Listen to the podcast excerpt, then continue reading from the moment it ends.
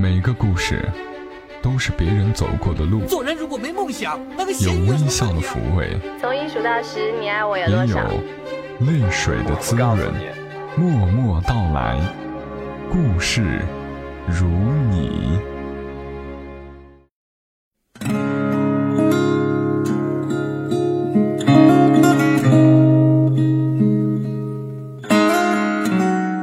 默默到来，故事如你。这里是在喜马拉雅独家播出的默默到来，我是小莫，来和你聊聊我们平常人身上所发生的故事。今天是星期一，怎么会突然做节目呢？嗯，因为今天小莫特别想和你来说说话，所以加播一期节目。为什么又特别想和你来说说话呢？因为我今天看了一个故事。这个故事讲的是一个二十一岁的女孩和一个差不多年纪的男生，他们恋爱了。恋爱的最初当然是特别美好的，男生在奶茶店兼职，女生常常去喝奶茶，喝着喝着就在一起了。在一起时，男孩还是个家境困难的穷学生，但是年轻嘛，想着未来一定会好的。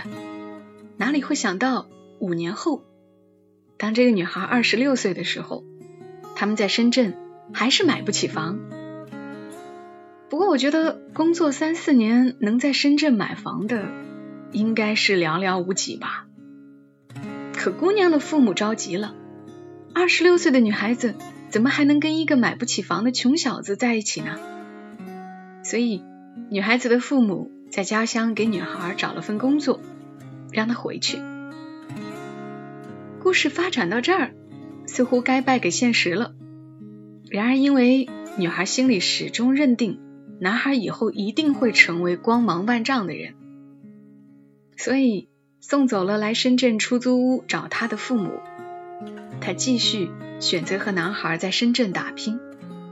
男孩也比以前更加的努力，无奈深圳的房价你们懂的。后来男孩决定把自己发配到新疆去开拓市场，做得好年薪有三十万，做三年就可以凑到首付。男孩答应女孩回来一定要给女孩一个家。在年薪三十万面前，他们无奈的选择了异地恋。故事到这儿，大家估计能猜到个八九不离十了。首先，一年三十万可不是那么好挣的。其次，一个人从深圳到新疆，那种不适应和心里的孤单可想而知。所以一年后，男孩选择了和一个新疆姑娘结婚，大哭着跟女孩说，我挣不到钱，买不起房，我们还是分手吧。啊，女孩会伤心死，但是不要紧啊，故事还是会有新进展的。虽然男孩可以拥有美丽的新疆新娘，命运也给了女孩一个上市公司的高管，比她大七岁，见过父母就打算一起去看房子。这回真的可以有个家了。只是女孩心里很难过呀，买得起房子的人是有了，却不是那个最爱的人。好啦，故事就是这样咯。听完心里是什么感觉？觉得很现实，也在思考爱情和物质到底哪个重要？是不是也有人在替女孩惋惜，最终没有嫁给爱情？也可能暗戳戳的在想，嘿，能嫁给高管不是更好？反正我看到故事下边有人评论说看得泪流不止，大概是因为自己也有类似的经历吧。然而我想来说一点听起来凉飕飕的话。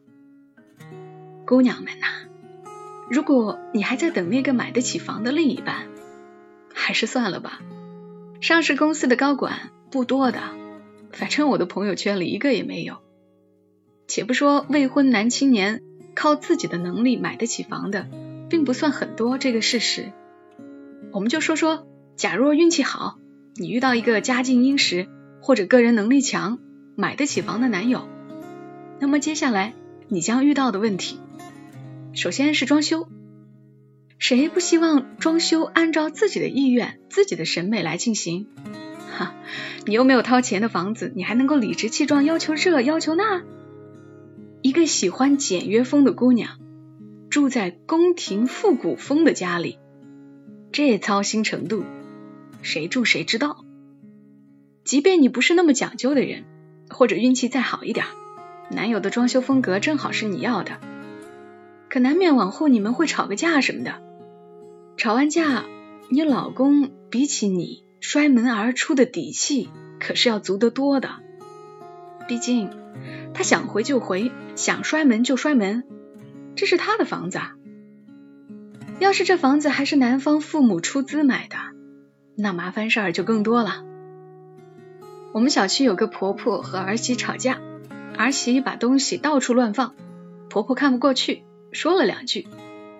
这儿媳脾气不怎么好，张口就说我住自己的房子，我想怎么样就怎么样。